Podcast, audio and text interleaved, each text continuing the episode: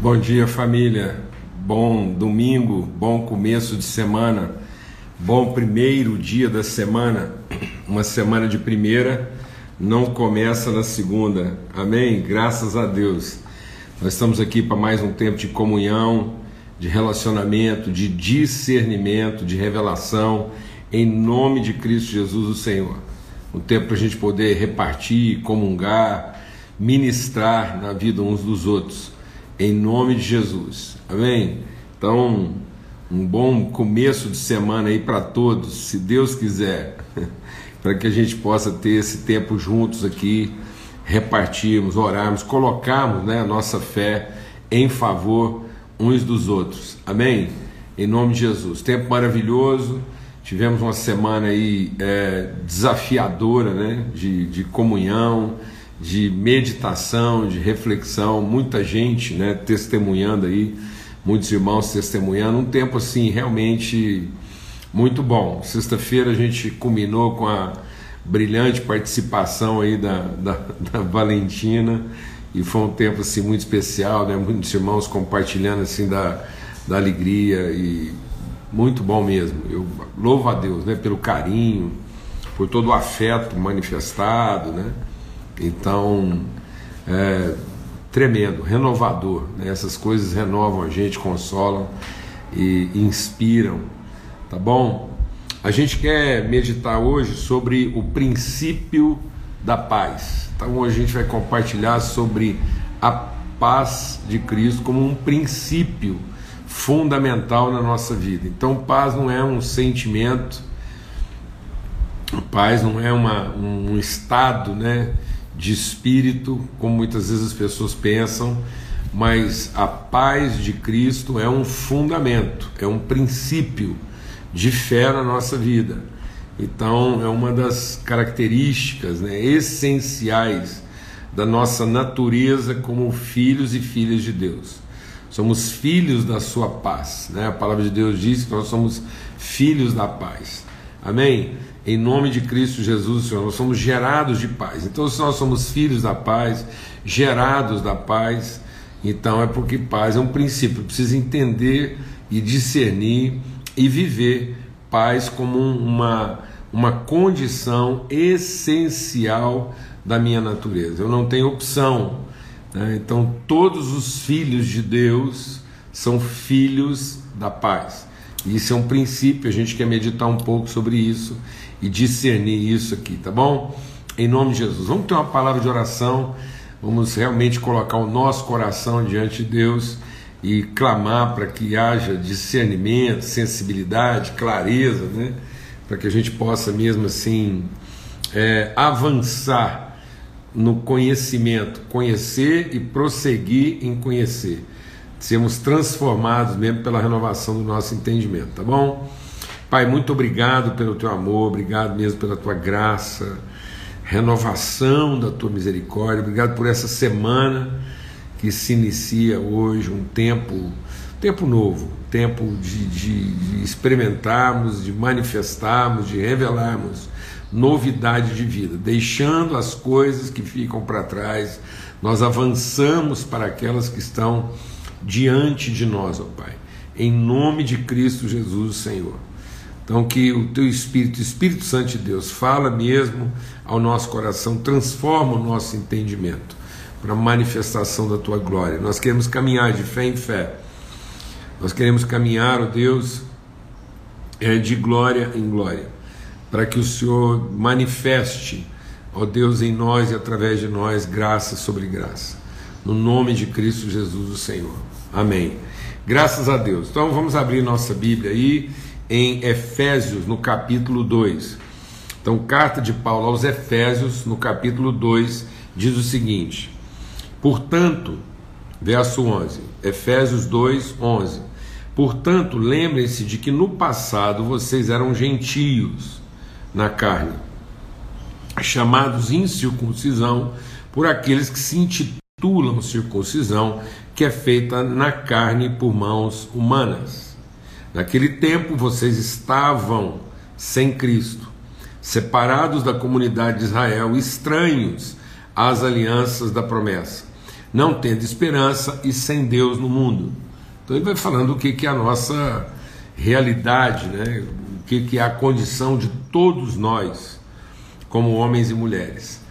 E é interessante, amados, a gente precisa olhar para essas coisas e, e, às vezes a gente tem a tendência de achar que tem gente pior que a outra, né? Eu acho que já começa aí assim, a gente é, a gente vai categorizando as pessoas, a gente acha que às vezes por conta dos, dos equívocos, dos erros né, das pessoas, existe gente pior do que as outras. Às vezes a pessoa ela se encontra num estado degenerativo pior. É, é mais ou menos assim. É, é, vamos supor que é, a pessoa tem uma enfermidade mortal, é daquilo que ela vai morrer, ela está doente. E essa enfermidade tem vários estágios. Então, às vezes as pessoas estão em estágios diferentes da doença da qual elas vão morrer, mas não faz diferença porque todo mundo vai morrer daquela mesma doença. Então, o, o, é, é essencial para a gente entender a vida no seu propósito e a obra de Cristo, a gente não entender as pessoas no seu estado, mas na sua condição. Amém? Porque a gente vai fazendo categoria de estado e vai discriminando as pessoas, em vez de entender todo mundo, né, entender todo mundo na sua condição. Então ele está dizendo aqui que a condição de todo ser humano é que todos estavam separados de Cristo. Então não interessa o estado em que a pessoa estava, interessa a condição em que todos estávamos. Certos ou errados, todos estávamos na condição de separados de Cristo. Não havia esperança para ninguém. Não é que havia, e às vezes a gente olha assim, é, é, lascado isso, assim, esse preconceito que a gente tem das pessoas em função da situação em que elas se encontram, o estado em que elas se encontram. Então, às vezes, eu tenho o preconceito de avaliar as pessoas, como os fariseus avaliaram a prostituta pela situação em que ela estava. E aí, os fariseus trouxeram a prostituta por conta da situação, o estado em que ela estava, e Jesus revelou qual era a condição de todo mundo. Estão me entendendo isso ou não? Amém. Mas agora em Cristo Jesus, vocês que antes estavam separados foram aproximados pelo sangue de Cristo. Porque Ele é a nossa paz. Então, qual é o princípio da paz? É o princípio da reconciliação. Por que paz? Porque agora todos, independente da sua situação, do seu estado, todos foram reconciliados, todos receberam perdão dos seus pecados. Então não interessa quanto de pecado, não interessa em que estado, em que situação de pecado a pessoa é, se meteu. Mas é, na sua condição ela está reaproximada de Deus. Então nós somos reaproximados, ou seja, a possibilidade. Esse reaproximado não é colocado perto, porque ninguém ficou longe no sentido distância, tá vendo? De novo, presta atenção. Então aqui em Efésios capítulo 2 está dizendo o seguinte, que essa, esse longe de Deus, o que nós somos aproximados? Nós somos aproximados da possibilidade de ter uma relação íntima. Porque apesar de Deus ser onipresente, ele sendo onipresente quer dizer que todos estavam perto. Então, independente de qualquer situação ou estado, todos estavam perto no sentido de distância, mas estavam longe no sentido relação.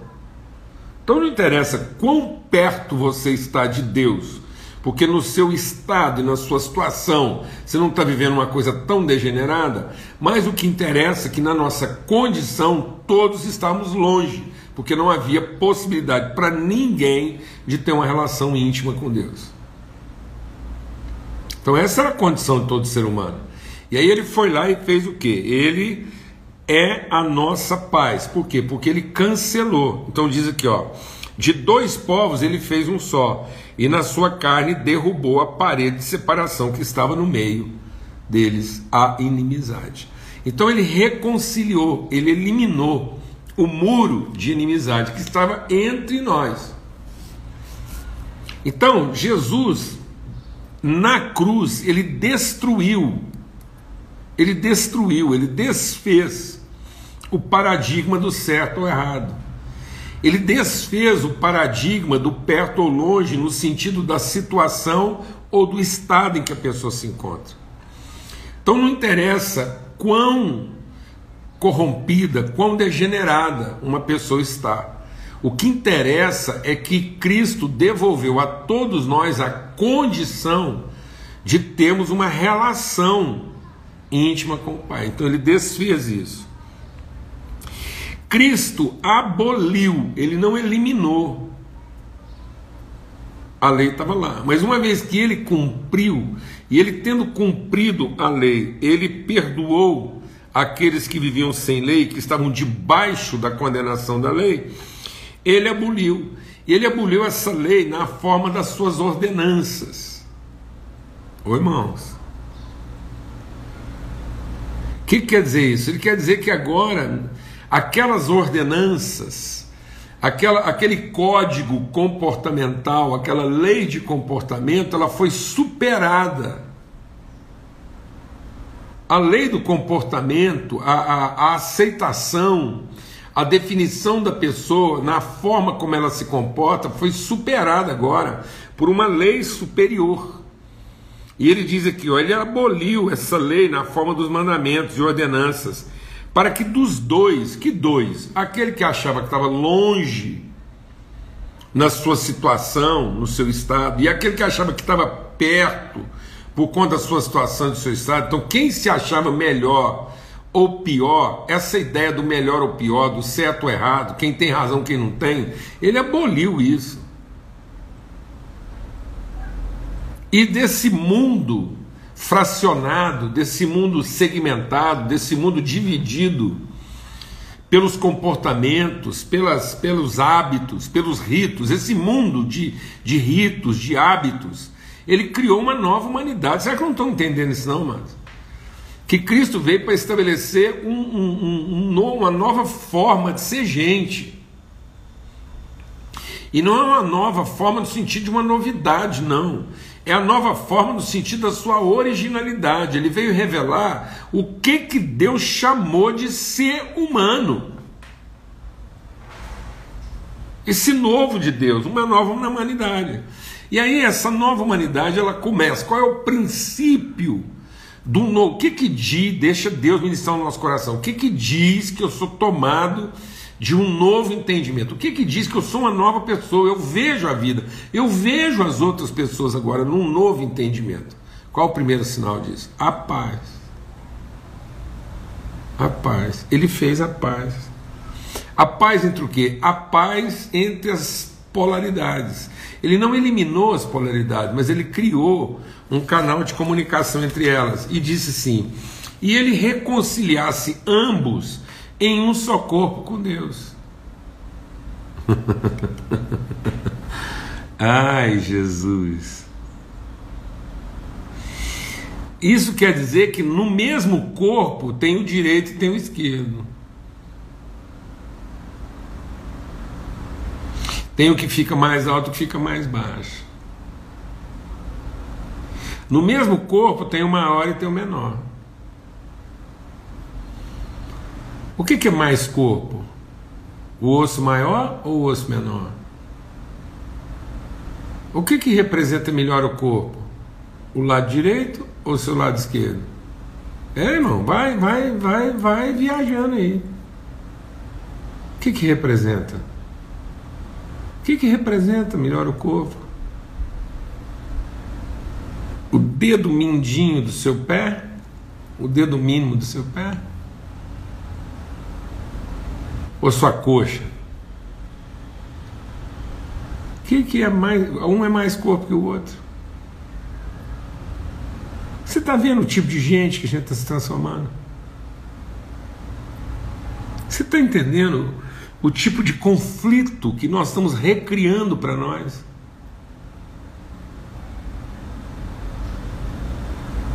É isso, nós estamos, nós estamos trazendo de volta o que Cristo veio anular. Nós estamos levantando o que ele veio derrubar. Nós estamos colocando para nós como, como orientação aquilo que ele aboliu. Nós estamos colocando de novo como orientação na nossa vida, como definição, como parâmetro, de vida com Deus leis de ordenanças e comportamentos, em vez da gente conversar, ajudar um ao outro. E aí ele diz assim: e ele, por meio da cruz, destruiu a inimizade. E quando veio Cristo, evangelizou o quê? Ó, quantas vezes Paulo vai falar sobre isso? Ele é a nossa paz, ele fez a paz. E ele evangelizou a paz. Para quem? Para vocês que estavam longe e também para aqueles que achavam que estavam perto. Porque por meio dele ambos temos acesso ao Pai em um só Espírito.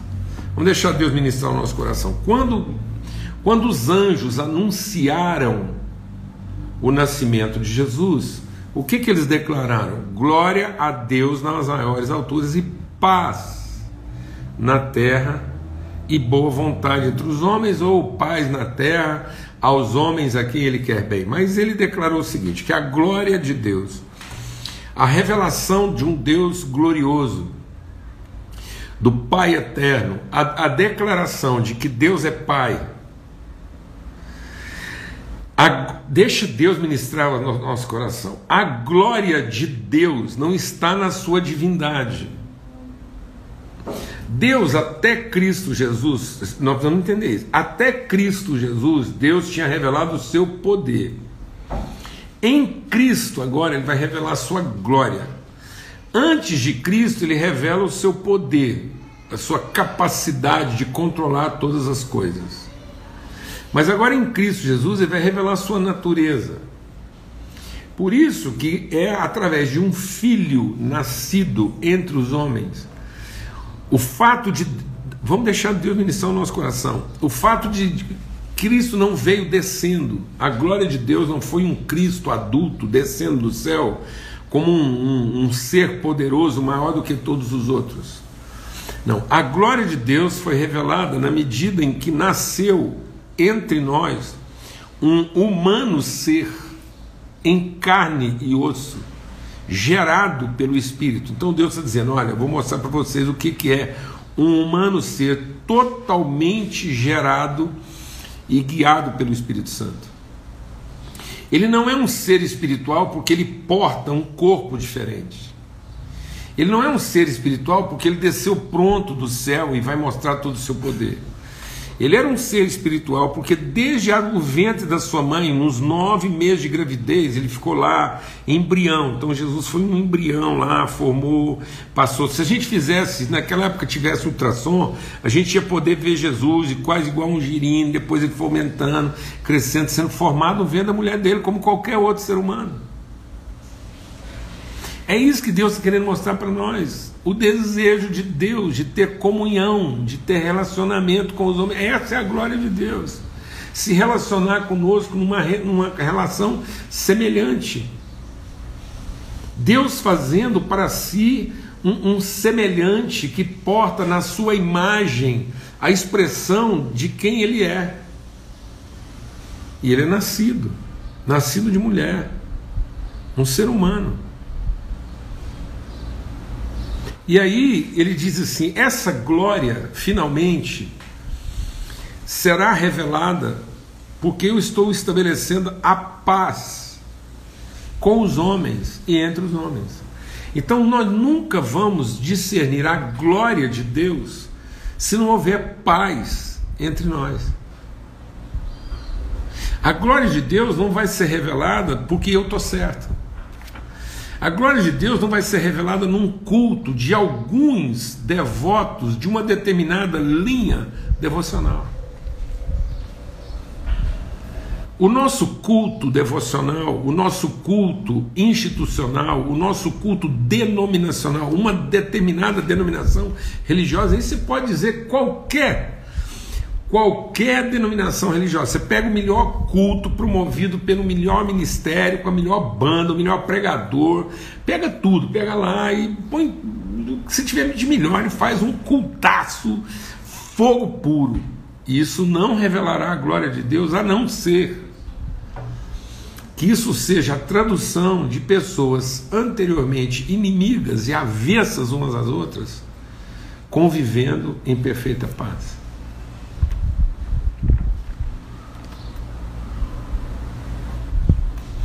Então você quer saber se a glória de Deus está sendo manifesta no lugar? Não olhe para a liturgia. Olhe para a diversidade de pessoas que estão participando desse encontro. Quanto mais diverso, quanto mais diferentes forem as pessoas que comungam nesse ambiente, tanto mais a glória de Deus estará presente. Por isso que quando João viu a glória de Deus, sabe aquele, aquela visão de Deus que diz assim: glória a Deus, santo, santo, santo. O que, que ele viu? Ele viu pessoas de toda tribo, língua, povo, raça e nação.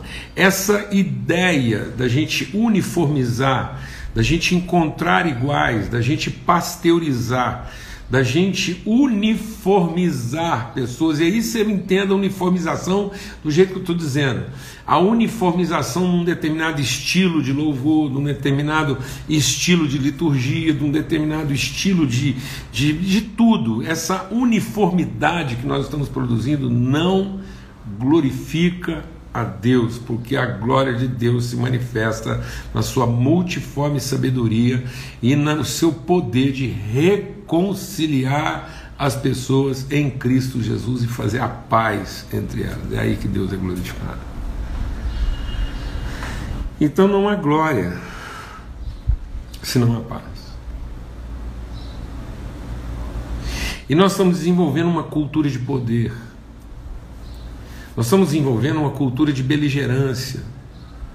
Nós estamos pregando um evangelho para definir quem é que tem razão. Nós estamos pregando um evangelho para dizer que esse ou aquele estão certos ou esse ou aquele estão errados. Nós estamos pregando o evangelho para dizer que um determinado lado do corpo tem mais autoridade do que o outro lado do corpo.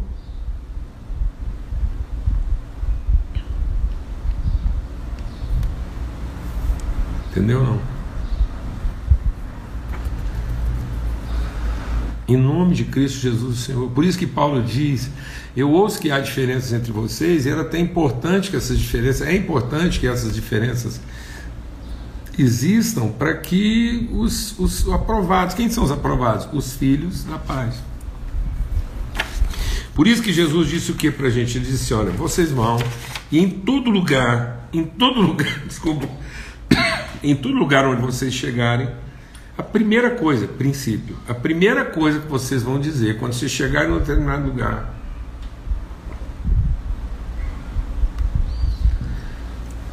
a primeira coisa que vocês vão dizer quando chegarem em determinado lugar é: a paz de Cristo seja com vocês. Isso é um princípio. Então, paz é um princípio, paz é um fundamento de fé. Eu, eu não tenho que sentir paz. Então, paz não é um estado de espírito, paz é uma convicção, é uma certeza. Paz é a certeza de que os pecados foram perdoados e as pessoas foram reconciliadas umas com as outras. Paz é uma certeza de nome verbal.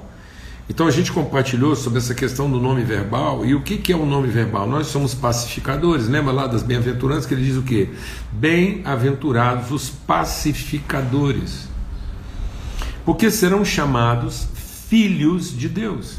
Então Jesus diz: onde você chegar e declarar a paz, se houver ali um filho da paz, ela repousará sobre ele, senão ela vai voltar para você. Então todo filho de Deus é filho da paz. E todo filho da paz é filho de Deus. Então não, não pode ser identificado como um filho de Deus aquele que não trabalha para pacificar as relações, mas aquele que estimula a beligerância e que faz facção entre os irmãos. Deixa Deus ministrar o nosso coração. O, o, escritor de Provérbios ele diz que há seis coisas que Deus não gosta. Deus não gosta da mentira, Deus não gosta da violência, Deus não gosta do roubo, Deus não gosta da fraude, Deus não gosta da corrupção. Há seis coisas que incomodam a Deus no sentido de constrangimento. Mas há uma única coisa que Deus abomina. Uma única coisa que Deus, a única coisa que Deus chama abominação é aquele que semeia contenda entre os irmãos.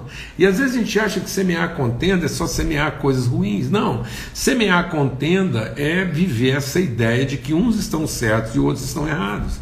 Em vez de a gente ser a oportunidade que a, essas partes encontram de se conhecerem mutuamente. Nós somos o lugar de encontro para todas as nações. Por isso que Jesus disse Jesus disse: a, a, a, a vontade de Deus, do Pai, é que a sua casa, sua casa, nós somos a casa, nossa relação, a igreja é a habitação de Deus. E ele diz o que?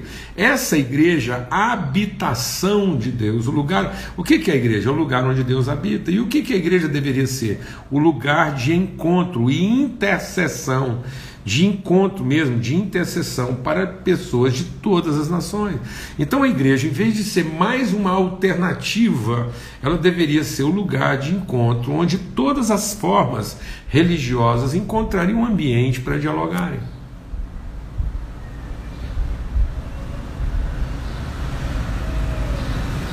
Em tese, a igreja deveria ser o mediador entre muçulmanos e budistas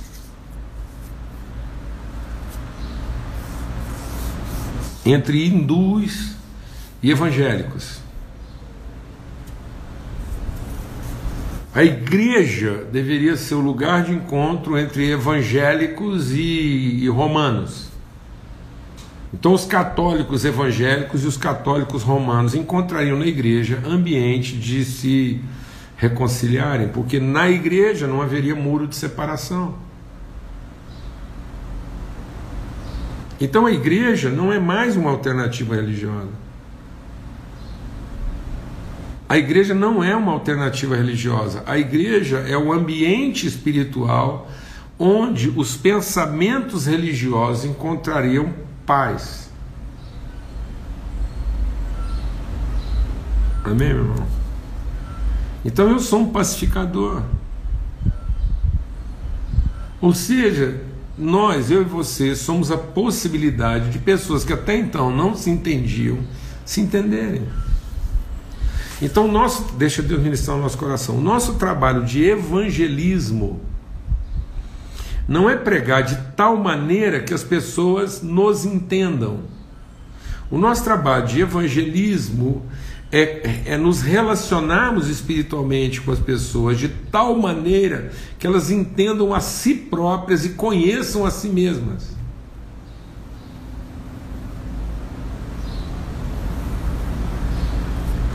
Então, uma pessoa evangelizada, ela não, ela, não, ela não tem que se converter ao que eu prego, ela tem que aprender o que eu ensino para ela poder ter paz com ela e com todos os conflitos, ela encontrar paz na vida dela, em todas as relações conflituosas que ela enfrenta. Por isso que a carta aos Hebreus diz assim: no que depender de vocês, tenham paz com todos os homens. Então, no que depender de nós, não é no que depender dos outros. Então, a gente está pregando um evangelho que está dependendo dos outros ter paz conosco. Vou repetir. A Bíblia não diz que eu devo pregar o Evangelho com tal paixão que depende dos outros ter paz comigo. Não, a Bíblia diz que eu devo ensinar o Evangelho com tal amor que no que depender de mim, eu tenho paz com todo mundo. E aí eu sou o pacificador da própria pessoa com ela mesma. Porque eu não estou ali para ter razão. Eu não estou ali para que ela reconheça que entre eu e ela eu estou certo. Eu não estou interessado em estar certo. Essa premissa já foi superada. Essa questão de quem está certo ou quem está errado, isso é uma coisa relativa. Uma hora eu estou certo, o outro está errado, outra hora ele está certo e eu estou errado. Isso acabou, isso foi substituído, isso foi abolido por um outro nível de relação e entendimento. Agora, nossas relações não se dão na forma comportamental, em quem está certo, quem está errado, quem tem o rito certo, a liturgia certa não. Eu não vejo agora as pessoas a partir da roupa que ela veste, do comportamento que ela tem. Eu não estou interessado, na minha primeira reunião com ela, definir para ela o que está certo, o que está errado na vida dela. Isso não é a premissa. A premissa é partir do ponto que, uma vez que todos os pecados dela já estão perdoados, eu tenho a possibilidade agora de ser o pacificador na vida dela, de modo que, em comunhão comigo e conhecendo o que nós conhecemos, ela possa encontrar harmonia dentro dela mesma. E eu ajudá-la a entender que muitas vezes as decisões dela estão equivocadas porque ela não está em harmonia consigo, nem com Deus, nem com a vida. Ela está em conflito. Então o que, que adianta eu ensinar para uma pessoa um determinado tipo de comportamento se ela vai continuar em conflito com ela mesma? Se ela não encontrou o quê? Paz. Nós somos a possibilidade de que as pessoas finalmente encontrem o quê? Paz. Porque agora nós estamos ensinando uma nova humanidade. Em Cristo Jesus nós estamos ensinando uma nova humanidade. E Cristo não veio trazer uma nova, um novo rito religioso, pelo amor de Deus. Cristo não veio ser o Deus dos evangélicos.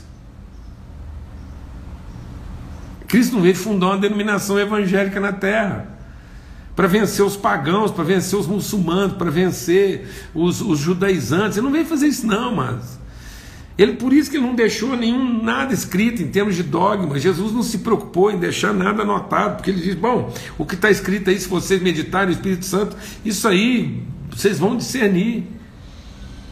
Eu vim ensinar vocês a ser gente, a ser pessoa humana, a amar, cuidar e pegar o que você entende e usar isso em favor das pessoas. E ser o pacificador delas e das suas relações. Em nome de Cristo Jesus, o Senhor. Por isso que o Evangelho, a, a vida de Cristo, ela começa anunciando paz. Ela diz quando ele nasceu: glória a Deus nas alturas e paz na terra entre os homens. E aí Jesus vai se despedir de nós e ele diz assim: ó, Estou indo embora, a vida aí vai ser difícil, mas vocês não se preocupam não. Deixei tudo anotadinho aqui. Eu gastei três anos aqui escrevendo, está tudo anotado aqui. Como é que vocês vão montar uma igreja? Como é que vocês vão organizar as coisas? Deixei anotado aqui uns cânticos para vocês cantarem, para vocês verem como é que é que faz. Deixei aqui um manual de culto escrito para vocês entenderem como é que faz o culto. Não. Quando ele foi embora, sabe o que, que disse? Esse mundo é um mundo de conflito deixo-vos a minha paz. Sabe o que, que Jesus veio trazer quando ele nasceu? Paz. Sabe o que, que ele deixou quando ele voltou para o Pai? Paz. E aí, Paulo diz assim: então, não seja sua doutrina não seja seu manual de culto, não seja seu rito, não seja sua denominação o juiz das suas relações, mas seja a paz de Cristo, o árbitro, o juiz do seu coração. Para que o seu ministério seja um ministério de paz. Para que no que depender de você, você tem paz com todas as pessoas isso não quer dizer que você tem que concordar com tudo que as pessoas estão fazendo. Não é isso. Não é você ser cúmplice do que as pessoas estão fazendo. Você não é solidário às práticas das pessoas. Você é solidário às pessoas, independentemente das suas práticas. Você não tem que fazer uma opção em concordar com as pessoas estão fazendo. Elas podem perfeitamente saber que você não concorda com algumas práticas, assim como ela não pode não concordar com as suas práticas, mas que independentemente disso, você está aliançada com ela. E que no que depender de você, você tem paz com ela. Porque você é um filho de Deus e você até prova em contrário, até prova em contrário você vê nela um filho da paz, um filho de Deus. Amém. Em nome de Cristo Jesus, Senhor. Nós viemos para evangelizar a paz. Nós viemos para criar a possibilidade interlocutória, intercessória entre os povos, entre as tribos. Nós somos a interlocução. Nós somos a intersecção. Nós somos o lugar de encontro. Então, se na sua família há litígio, você é o lugar de encontro. Se no meio da sua empresa há contenda, você é o lugar de encontro. Porque no que depender de você, você não é juiz de certos ou errados. Você não é representando os evangélicos.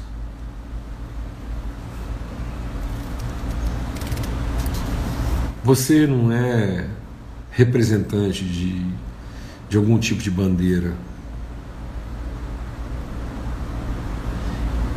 Sabe de quem a gente é representante? A gente é representante do Pai e dos filhos.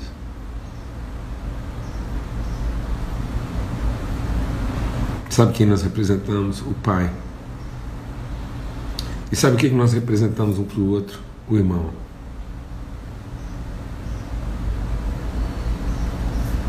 É isso que nós representamos. Nós somos irmãos, porque viemos da parte do Pai. Em nome de Cristo Jesus, Senhor. Amém. Que o amor de Deus, o Pai, que a graça do Filho de ser filho, e a comunhão, a unidade, a paz que provém do Espírito de Deus, seja sobre todos, em todos e através de todos, hoje e sempre. Amém. Uma boa semana para todos e que a paz de Cristo Jesus, o Senhor, seja sobre todos. Que o Senhor faça resplandecer sobre nós o seu rosto e nos dê, nos infunda, nos comunique a sua paz. Amém.